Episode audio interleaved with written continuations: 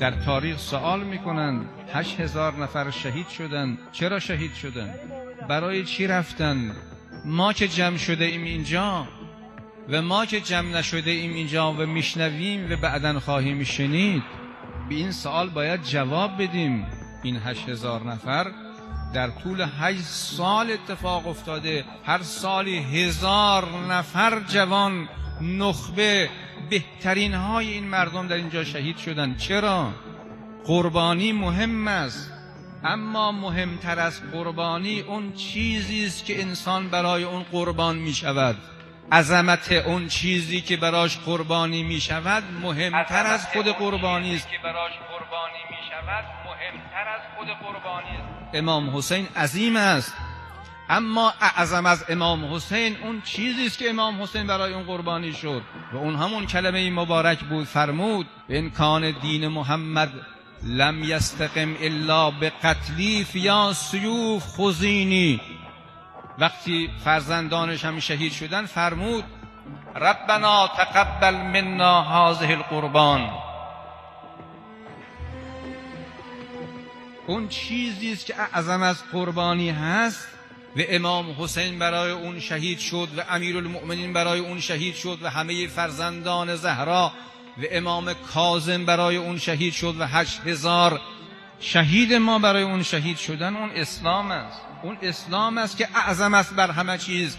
اعظم است بر امام حسین. اون اسلام است که اعظم است بر همه چیز. اعظم است بر امام حسین.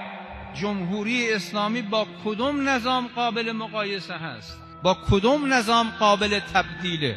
این حجم زیبایی از آزادی از رشد علمی از امنیت و آرامش و سطوح گوناگون مختلف دیگری.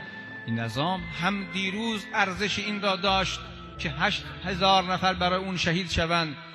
هم امروز ارزش این را دارد که هزاران نفر دیگری در راه اون شهید بشوند.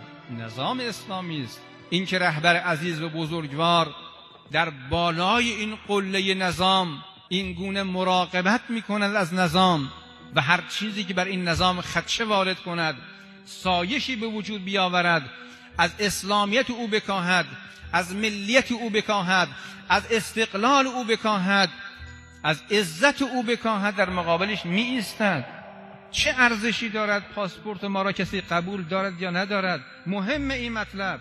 اما آیا مهمتر از عزت ما؟ عزت ما؟ امروز بر هر چیزی ارجحیت دارد.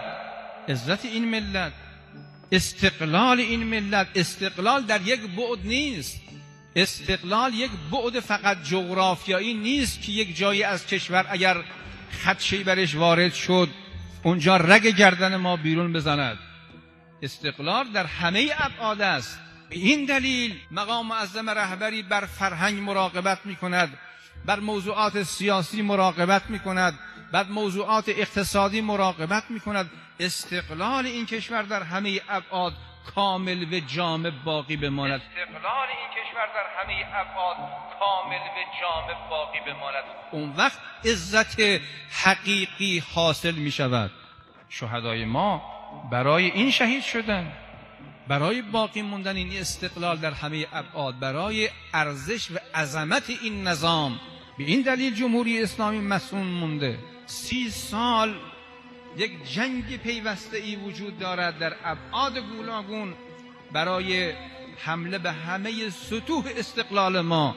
اما این کشور و این ملت به دلیل رهبری حکیمانه خردمندانه شجاع ملت با وفای ایران توانسته بر همه اینها غلبه بکنه دشمن را به زانو در بیاره به زانو در آوردن دشمن. فقط در یک جنگ مثالش نیست. در تسلیم دشمن در مقابل اراده یک ملت این جامع ترین زانو زدنه. در تسلیم دشمن در مقابل اراده یک ملت این جامع ترین زانو زدنه.